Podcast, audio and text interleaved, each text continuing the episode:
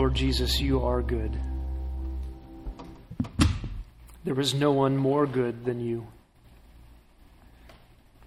You are good in your essential being, and you are good in your dealings with us. You would, of course, be good if you destroyed every sinner. And yet, your goodness is seen in the lives of the unworthy, the sinful, the rebellious, your enemies. Even as your Father has dispensed sunshine and rain in, in kindness to an unbelieving world, to a rebellious world, to a world that does not care. You laid down your life as the Good Shepherd for us sheep who were astray, running far from you, that we might come to you and know your goodness. For this we are forever indebted, and it is a, a debt of love and gratitude that we enjoy. We sing of your goodness. We praise you for your goodness. We thank you for your goodness. And now, as we look to your word, we pray that you would be good again to us, O God. That our hearts would be soft, that our eyes would be open, that you would use your word in us to accomplish your purposes for your glory. In Jesus' name we pray it. Amen. You may be seated. This is our TES Sunday. It's where we reflect on what it means to be a church that is training pastors and missionaries. And training pastors and missionaries in the context of the local church. TES stands for the Expositors Seminary. We are one of 12 churches joined together to this task. We might ask, why don't we send guys off to school somewhere to get their book learning? And you think about Tyler Azeltine, David Britton, Daniel Bruce, Scott Demarest, Chris Drent, Ben James, Jackson Kennedy, all taking classes this fall. Four men who have been studying in seminary, not taking classes this semester Josh Rosas, Matthew Schneider, Bobby Casillas, Jeremy Lehman. And two who, Lord willing, will be graduating this next May Kyle Frazee and Steve Kovac. And with them in the struggle, in the arduous tasks, their wives and their children. Why don't we send them away somewhere to get training? Selfishly, we just don't want to. We don't want to lose them. They're a vital part of the life of this church. Can you imagine if they were gone? Fundamentally, we believe in training shepherds in the church, finding shepherds, growing shepherds, developing shepherds. You might be newer to Grace Bible Church. Uh, this might be new to you. How do we go about the task of raising up the next generation of pastors in our church? Where does a church find missionaries to send out? Is there a missionaries are us? Is there a Costco for pastors? Where do you find them in bulk? How do we as a church think about faithfully passing the baton, the baton of truth and the gospel, so that those things survive past our time, thrives beyond our generation? How do we see the gospel and the truth of God's word go beyond these walls? How will the church be multiplied in this valley and to the ends of the earth? Fundamentally, why do we have a seminary on our church campus? I want to think about that question by considering, first of all, this morning, the pastoral task. Consider the pastoral task. I know in this church you are aware of the labors of the elders in this church. It is sort of a colloquialism, a, a general idea in, in American culture. Uh, must be nice to be a pastor. You know, you work once a week, give a speech. you know that preaching is a subset of shepherding. And it might be visible, it, it might be the thing everybody's gathered for at a set time. But you also know, because you know the elders in this church, the, the labors, you know the prayer, You know the diligence. You know the, the house to house and in public teaching and shepherding and discipleship. You know the private counsel. You know the study. And that is because as a church, you, you have gotten close to the elders. You, you have made the pastors your friends. They're not some elite corps untouchable somewhere that nobody really knows who they are. But you've had meals with them. You've recreated with them, gone on vacations with them. You've lived lives with them. You've been in small groups with them. You thankfully treat the pastors of this church as sheep and people. It's refreshing because you know them, you, you know their hearts, you know some of the burdens they carry. And I just want to highlight the, the task of shepherding from several select passages of Scripture. Turn first to Ephesians chapter 4. And I put the list of these up on the slide. They're also available on the notes on the web you can look at.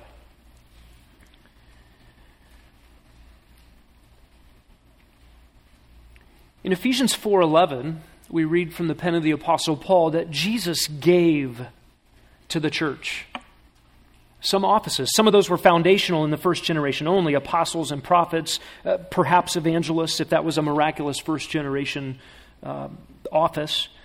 But then this last category, some as pastor teachers. There should be a hyphen there, not an and, uh, that is describing one office. But why does God give pastor teachers? Verse 12, for the equipping of the saints. Saints aren't dead, famous, medieval people who did some miracle. Saints just means Christians, born again people, set apart ones unto the Lord. Pastors are given by Jesus to the church for the equipping of Christians for the work of service, for ministry. To what end? To the building up of the body of Christ, the church. What are pastors for? Oh, to do the ministry in the church? That's not the right answer. Pastors are there to equip Christians to do the ministry of the church. The church is a living organism composed of many parts, variously gifted, variously composed. Everybody's different and placed by the Holy Spirit in the church for the building up of the whole. And the great pastoral task is helping Christians be the church, biblically. This isn't a spectator sport. This is a participatory endeavor of interdependent parts. In fact, when one part is muted or insufficient, it, it mutes the whole, it stunts the growth of the whole. That is one great aspect of a pastor's task, equipping the saints. Turn to Colossians chapter 1. Burden for the elders in this church Colossians 1:28. This is the no one left behind verse. We proclaim Jesus, admonishing, notice this, every man and teaching every man with all wisdom, so that we may present every man complete in Christ. And none of us in this room are yet complete in Christ, and so this is a never ending task. In fact, a, an impossible burden and yet the one at which we aim. Turn to Hebrews chapter 13.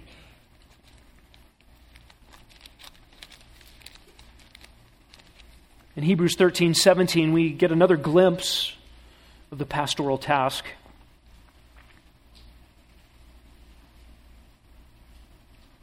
The author to Hebrews says, Obey your leaders and submit to them. Notice this for they keep watch over your souls as those who will give an account. That's heavy. That's weighty. Pastoral task is to oversee, to, to watch, to give soul care, accountable soul care pastoral task is, a, is the weighty one that answers to God for every man complete in Christ and for the equipping of the saints and for the well being at a spiritual level of everyone in the church who's adequate for these things. Turn to Acts chapter 20.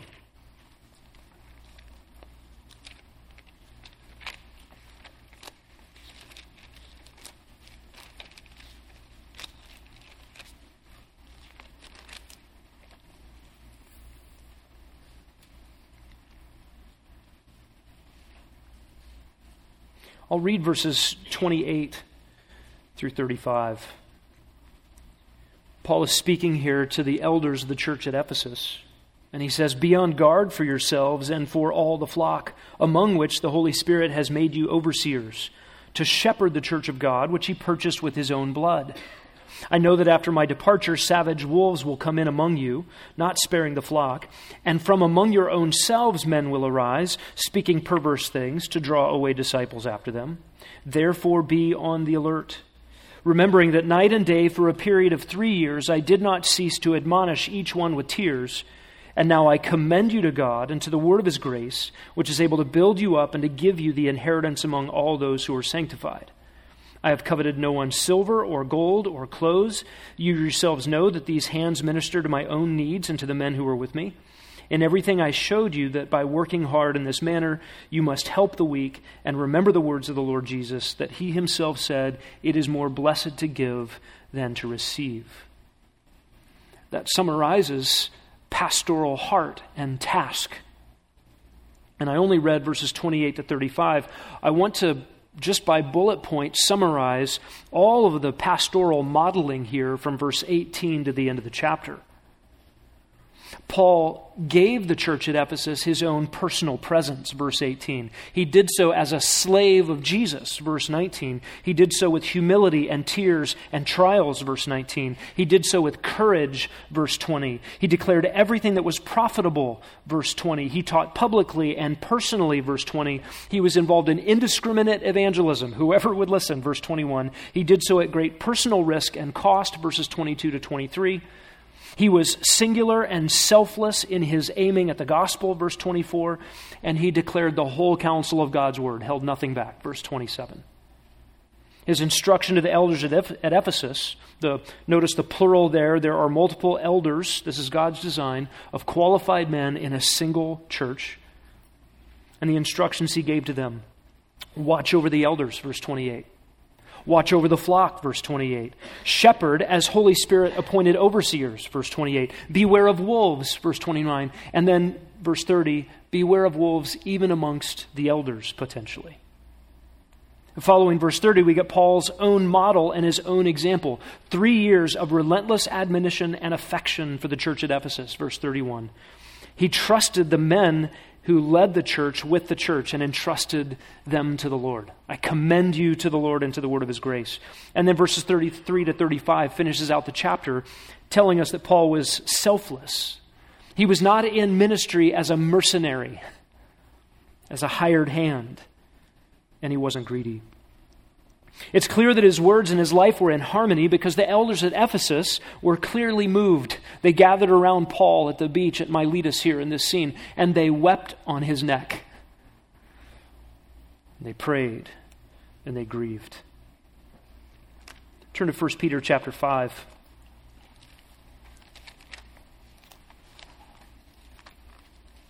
Another window into the pastoral task in the first four verses of this chapter.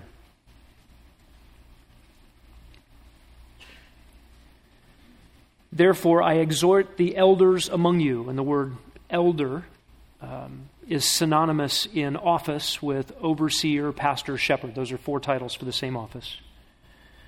I exhort the elders among you as your fellow elder and witness of the sufferings of Christ, and a partaker also of the glory that is to be revealed. Shepherd the flock of God among you, exercising oversight, not under compulsion, but voluntarily, according to the will of God, not for sordid gain, but with eagerness, not as lording it over those allotted to your charge, but proving to be examples to the flock. And when the chief shepherd appears, you will receive the unfading crown of glory. What is the pastoral task in these four verses? Shepherd the flock, verse 2. Do so in proximity with them. You can't be an academic egghead removed from people. You have to be in proximity to sheep, verse 2. And you do so as exercising oversight, verse 2. You do so willingly, verse 2. Motivated by and for God, literally according to the standard of God, in verse 2.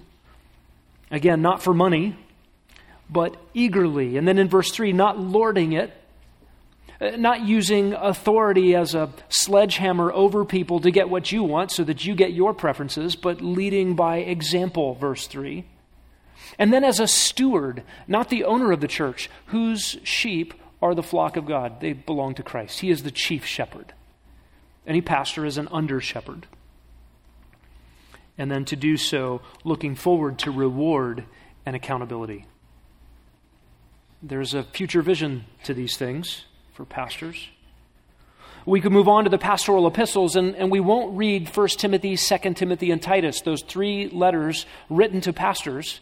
You remember that in 1 Timothy 3:15 Paul told Timothy, "I'm writing this to you so that you will know how one ought to conduct himself in the church, which is the household of faith and the pillar and support of the truth." It's something of an instruction manual for how to do church. I will summarize the commands to pastors.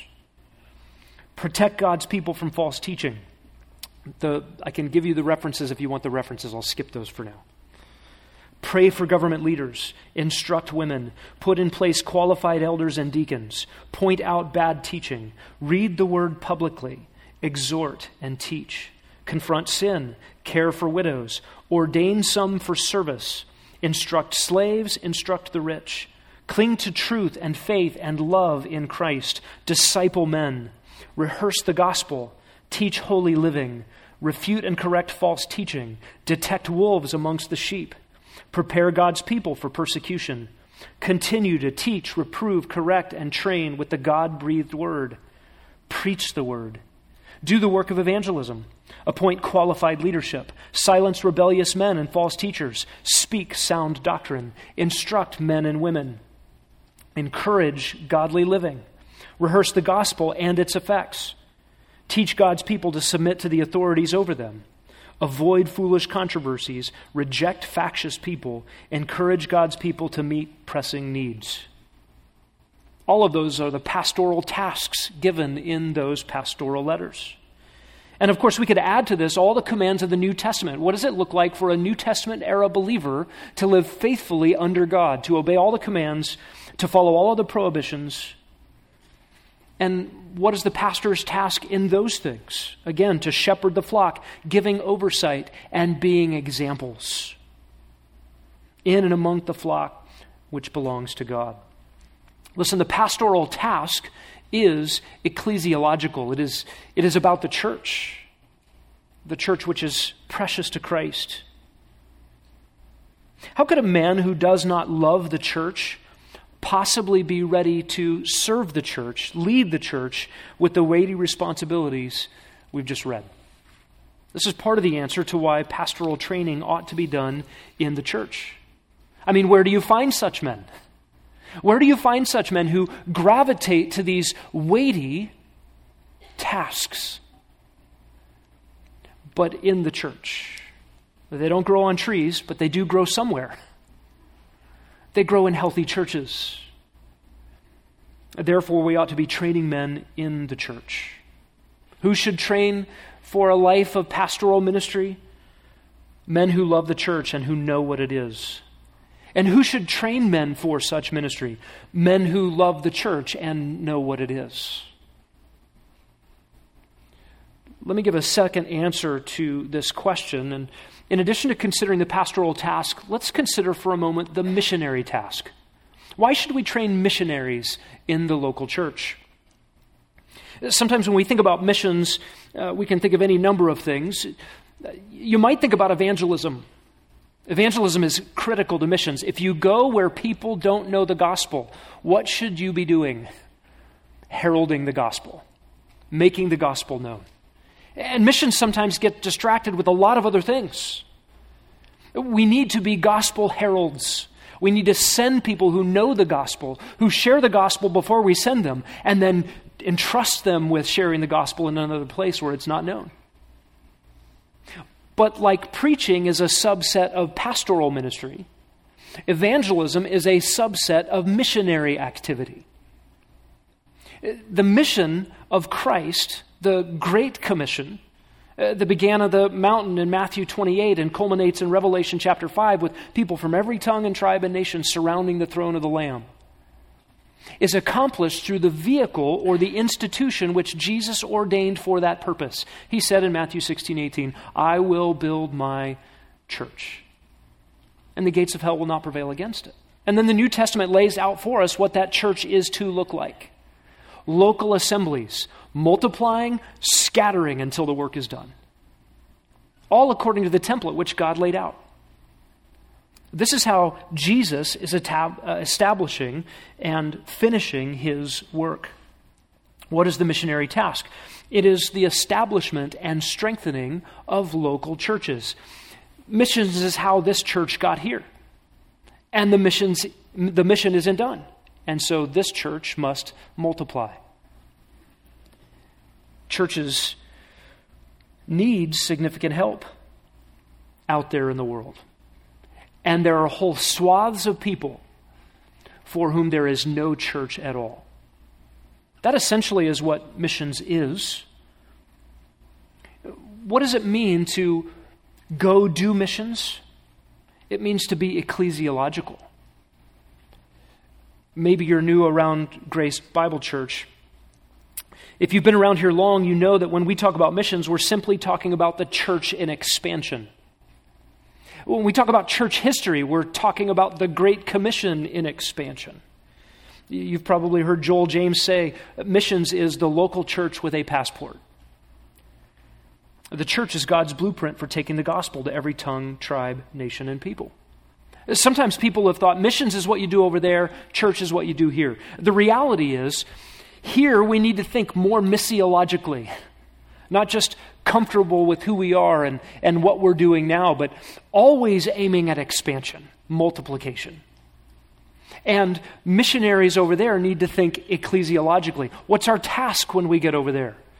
Establish churches, strengthen churches, see that churches multiply and go even beyond the mission in view.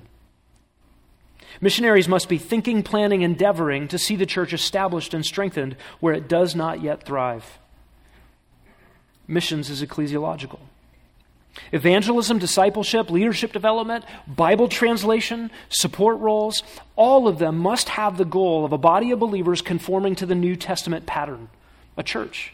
Self sustaining, reproducing, with qualified leaders and resources to take the gospel even beyond. Missions is church planting. So, where should we be getting missionaries? In the church. Where should we be growing missionaries? in the church. They need to be trained in the church. How can a man who does not love the church possibly be ready to plant a church given the weighty responsibilities we've just read about? A church planter needs to know and love the New Testament model church. A church planter needs to know what qualified leadership looks like. He needs to be able to model it, teach it, identify it, cultivate it. A church planter needs to know how to preach if he is to develop men who will be preaching in their own contexts.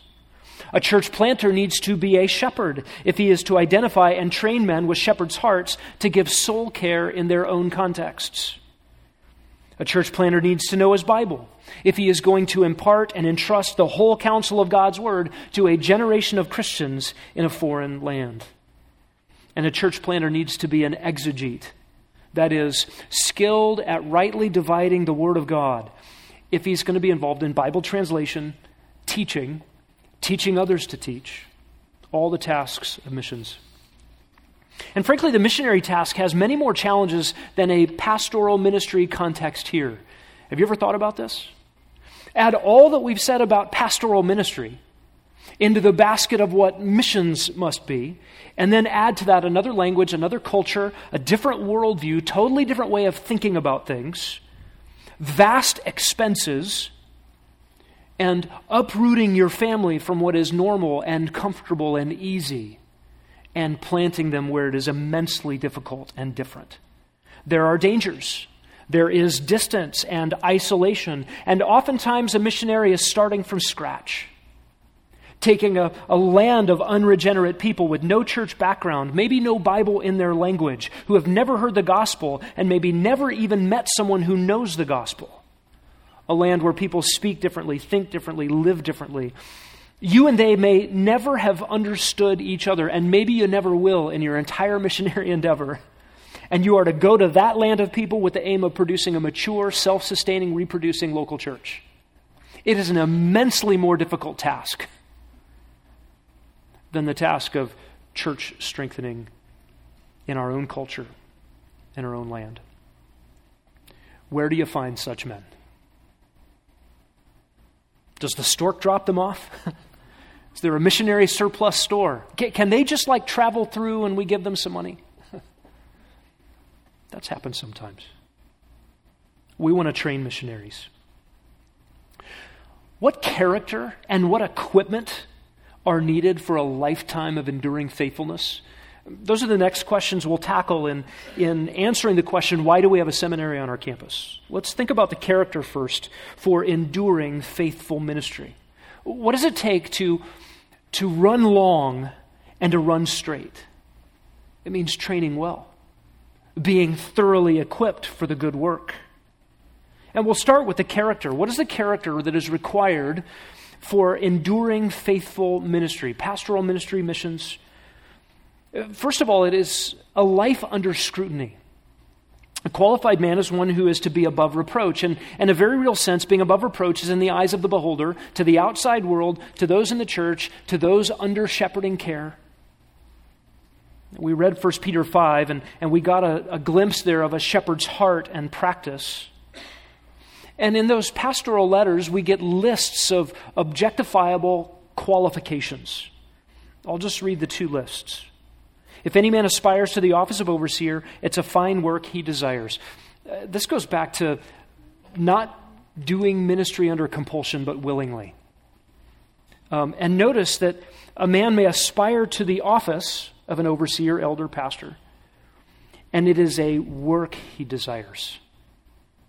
Uh, that, that's not an aspiration to a platform, uh, notoriety, recognition, fame, any of those things. It is an aspiration to a labor.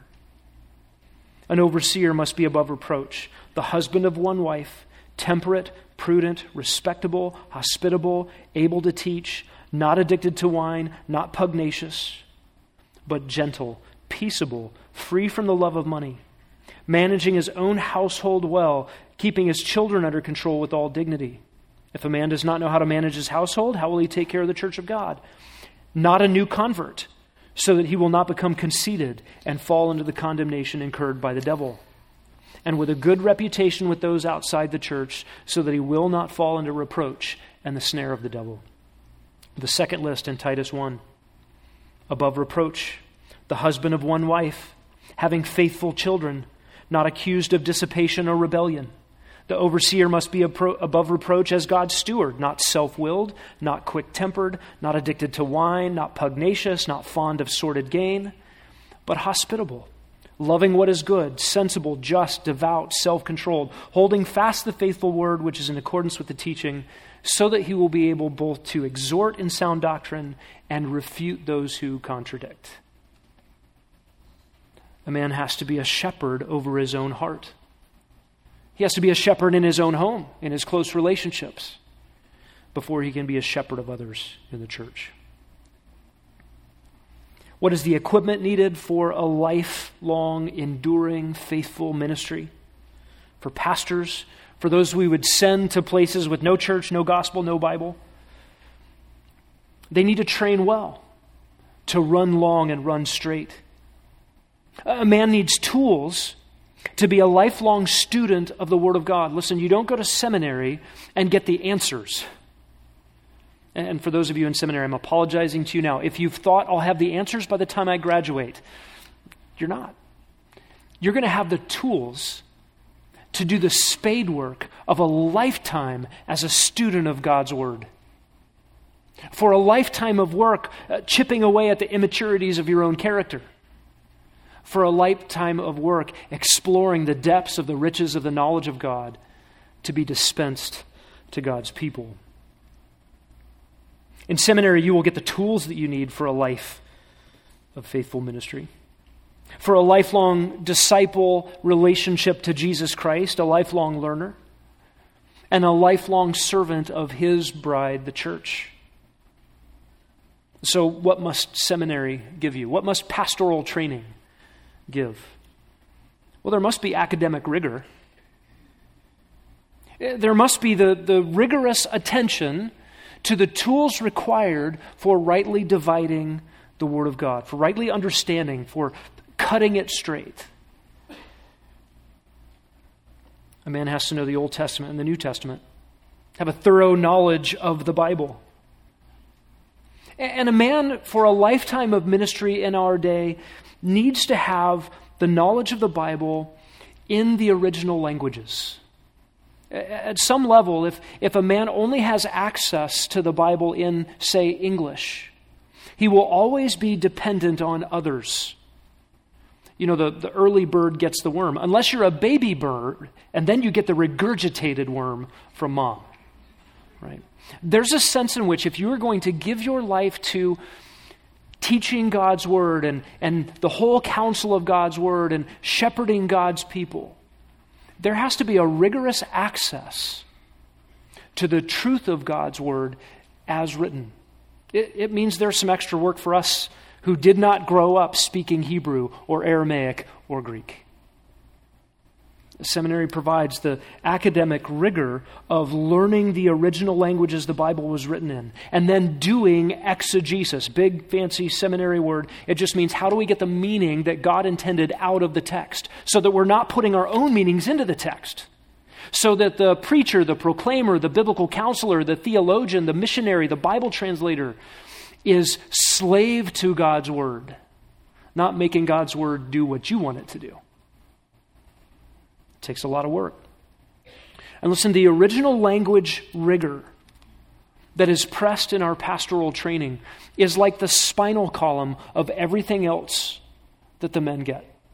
And what I mean by that is uh, we do our theology not by reading the coolest guys in history and finding out what did they say the answers were.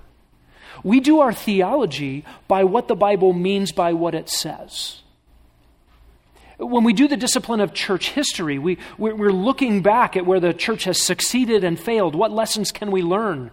Uh, who can we look to as, as exemplary in church history? But we do all of that through the filter of exegesis. That is, what does the Bible say about how doctrines are to be held? And where did the church rise and fall? Did it meet the standards of the template of the New Testament? We're not particularly interested in the, the train of human traditions as much as how did those traditions and histories line up with the Word of God? When we do the discipline of biblical counseling, the, the, the, task is what does the Bible say? What does God say? And how does that apply to the human heart? Now, there are many tools and resources from those who have been exegetes and shepherds and have cared for people, and we get to glean the benefits of what they've thought about when it comes to anxiety or any of the other issues that biblical counseling may address. But how much better equipped if a man is not regurgitating answers, but owning them from the scriptures? It's the shepherd's task. You think about all the disciplines that happen in a seminary education, they, they all flow out of this spinal column of exegesis a man knowing his Bible and being governed by his Bible. It shapes your pastoral ministry. It shapes your evangelism and your missions. It shapes how and why you do corporate gathering and music. It shapes how you do your counseling. It shapes your theology. You're not free to just have big, deep thoughts about God with other people having big, deep thoughts about God. You are tethered to the Word of God in His own self disclosure. This is critical. I know it's for many who have gone to seminary, many who aim at seminary, and even amongst seminaries in our day, the, some of the thought has been well, you got to learn the languages, it's sort of a rite of passage, check off the box, get it done.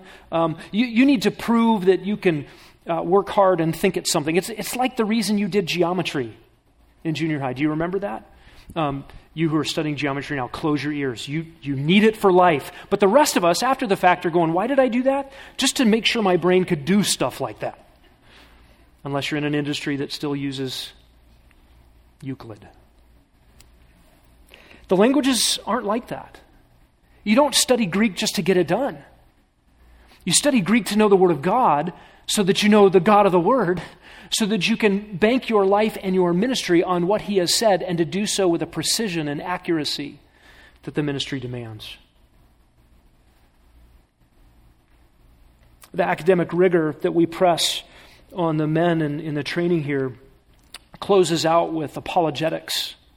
If you've uh, heard the word apologetics, kind of sounds like the word apology. I'm so sorry I'm a Christian. Let me explain it. Uh, sometimes it refers to the defense of the faith. You know, um, when we talk about apologetics, what we mean is God is sovereign and God saves sinners, and man is helpless, hopeless, spiritually dead without the supernatural work of God. What we mean by apologetics is the doctrines of grace applied to life and ministry. And if you think doctrines of grace and you're thinking about a flower with an acronym, TULIP, you can work your way through those. Um, man is sinful, totally depraved. And without the supernatural working of God, he will forever be a slave of sin and dead in his transgressions. What's the bottom line? If he is to be alive, God has to take the initiative. And that's done in eternity past in election. God knows, foreknows, foreloves, and calls people to himself. And then God sent his son in the person of Jesus Christ. You think about the atonement, you think about propitiation.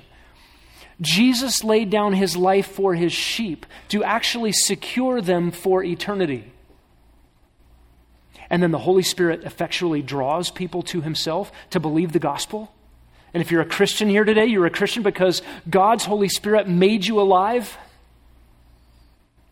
And God seals the deal and secures you by the blood of His Son and by the sealing of the Holy Spirit. In other words, salvation of sinners is God's work through and through from beginning to end. The implications of that for how one does church or missions are staggering. Some people have said, why would you ever do evangelism if God is sovereign in salvation?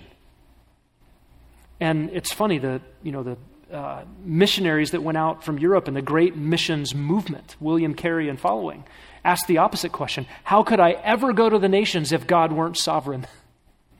Because Christ had secured people from every tribe, tongue, nation, and people by his own blood. And the means by which they would show up in heaven is the missionaries going out. They went out with that confidence.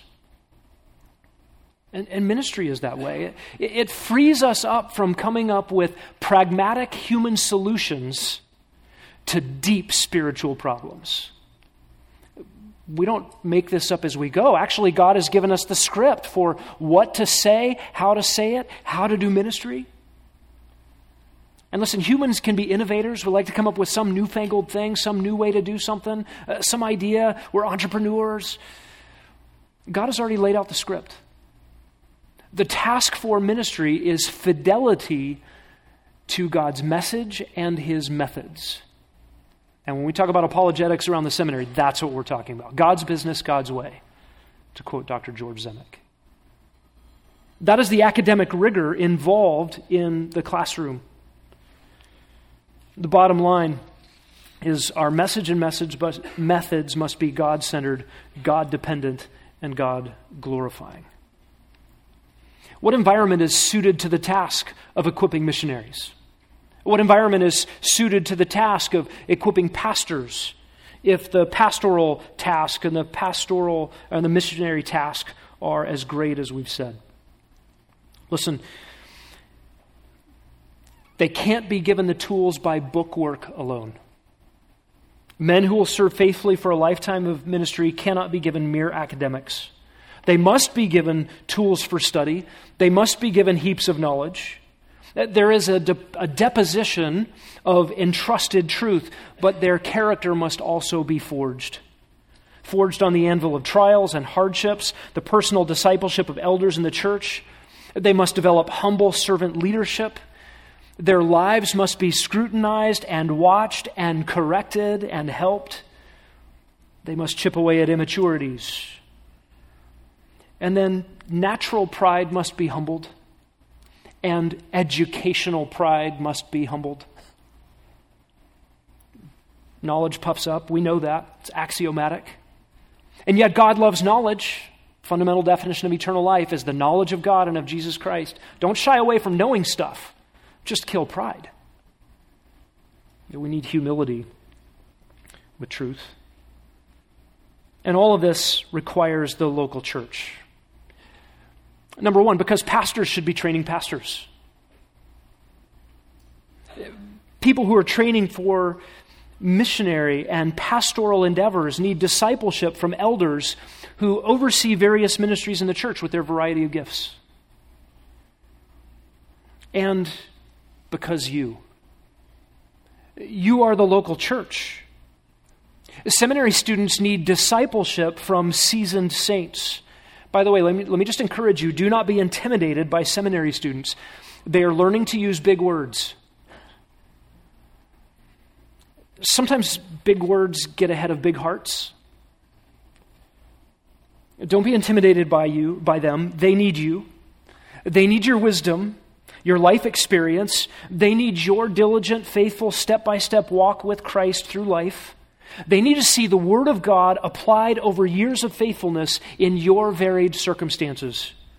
Seminary students have much to learn from you, church. Education in isolation makes desolation. You may have heard, have heard seminary referred to as cemetery. That's where big hearted people with a spiritual pulse go to die. it can happen. I want to press for you the uniqueness of the expositor seminary experience for our men.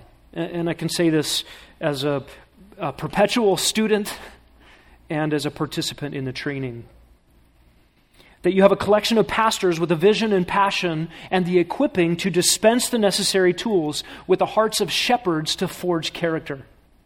Significantly, all of them are pastoring in local churches. They are not academics teaching theory from ivory towers. They are involved in real lives, pouring out their lives for real people that God cares about, seeking to extend God's care to God's people according to God's blueprint. Out in the hallway, you can see the banner with the locations of the TES churches. Those are all local churches. And you can see the faces of the pastors whose task it is to train men on those campuses. What's great about seminary in the church? Well, for students here on this campus in the Expositor Seminary, I think what's great is the scholarship. It is uh, more rigorous than just about anything out there. We are in a day where seminaries are moving away from original language training. That's a, that's a tragedy. Um, and, and the academic rigor here is tough, brutal, challenging. It's hard. And it should be. We want it to stay that way. The other thing that's great about seminary here on this campus and on all of the 12 campuses is mentorship that the seminary students are up under the lives of those who care about them and want to replicate what they're doing. And then an apprenticeship, which means seminary students are involved in ministry. You'll see them teaching, leading small groups, uh, you'll see them uh, teaching Bible studies, serving in various capacities in the church. Um, there is a on the job training aspect uh, to this academic approach. And then fellowship. They're sheep part of the body of Christ.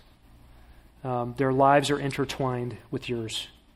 Listen, if you want to be a surgeon, you should learn surgery from surgeons who actually surge. That's probably not the right verb. Sorry. If you want to learn shepherding, you probably should learn from shepherds.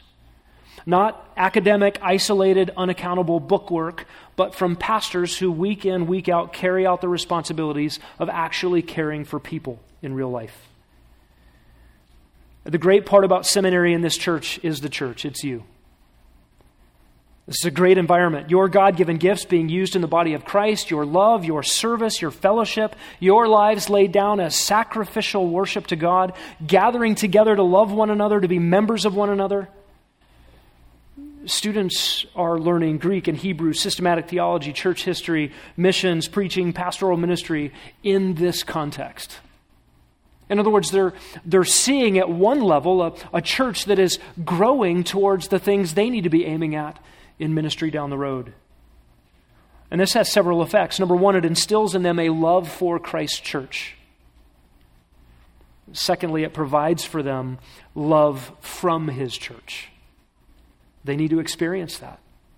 And thirdly, it gives them a template, a, a model to aim as they go out to plant a church or to strengthen a church or to serve a church in some context. And of course, we as a church benefit. Uh, the students aren't the only beneficiaries of this. Uh, the benefits of having a seminary on our campus as a church is we get equipped. We get sharpened by the students. We get to glean from their studies. They're often reading things that I've forgotten. Uh, they're reading things we haven't had access to. The conglomeration of churches together gives a cross pollination of ideas and thoughts and awareness of what's going on in the evangelical world that is a benefit and a sharpening to all of us. It, there is a like minded camaraderie amongst those churches. Those different churches in different locations are learning different things at different times, and then we as churches learn from one another and serve each other. And when you're traveling for work on vacation, you have 11 other places that will feel like home. having a hand in God's developing a future generation of faithful pastors and missionaries is a tremendous privilege that every single one of you at Grace Bible Church has a part in. I would suggest it's also the responsibility of the church. If the church doesn't do these things, who will? If the church says, we don't want to train pastors and missionaries, well, who's going to do that? This is the role of the church. It is the responsibility, in addition to that, for pastors to train pastors. 2 Timothy 2 2 says, Entrust these things to faithful men who will be able to teach others also. The church has not always done this well. Sometimes it has ferreted out this responsibility to other institutions. It is a daunting responsibility with real challenges.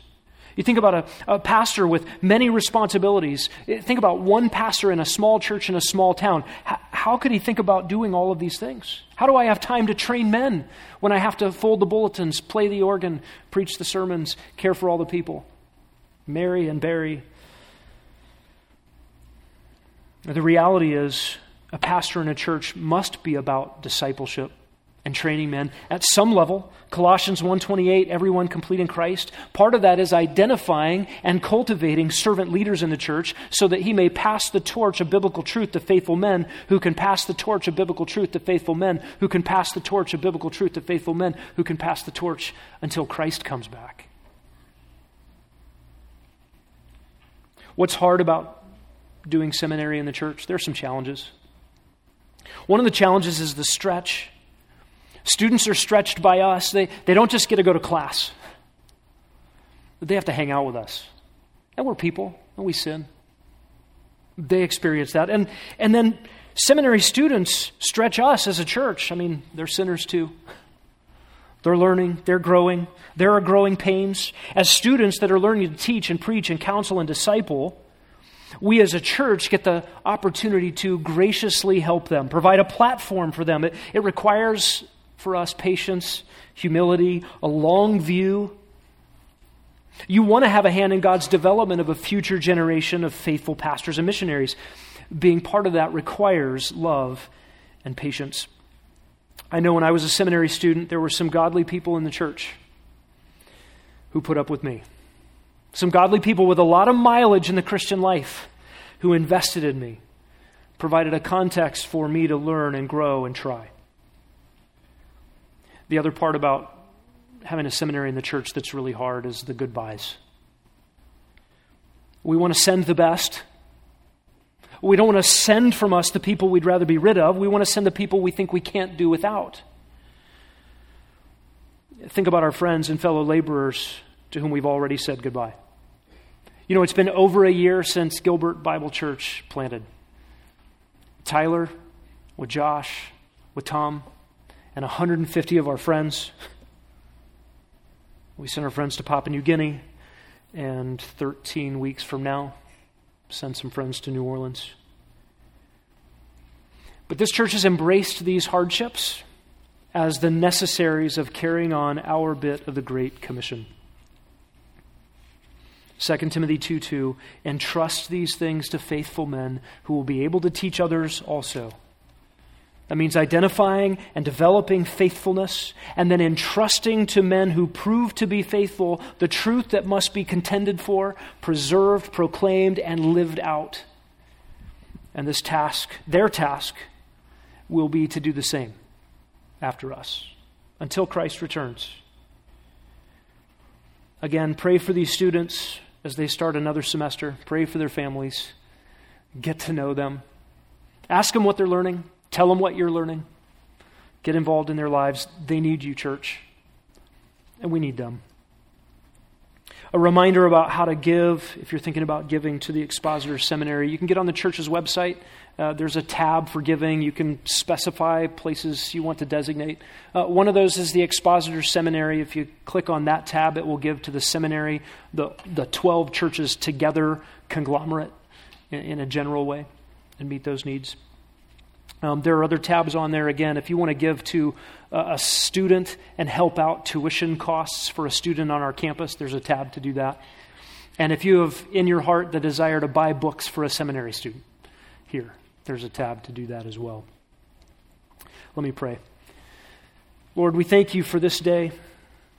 We thank you for the diligent labor of those who have taught us the gospel, of those who have opened your word from children's ministries to Sunday school classes to Bible colleges to seminary professors to faithful men and women who just took us by the side of the road and brought truths to bear. We thank you. Lord, we could never truly repay such a, an immense gift from you through those means. But if you would be pleased to make us instruments in your hands, fit for the continuation of this work, we would love that. Oh Lord, would you use us? Would you use this church to bring a multiplication of faithful local churches in this valley and to the ends of the earth? Would you use these precious saints in this church to pour into the lives of those who would train for lifetime of ministry in the church and where there are no churches yet. We ask it all for your glory. In Jesus' name, amen.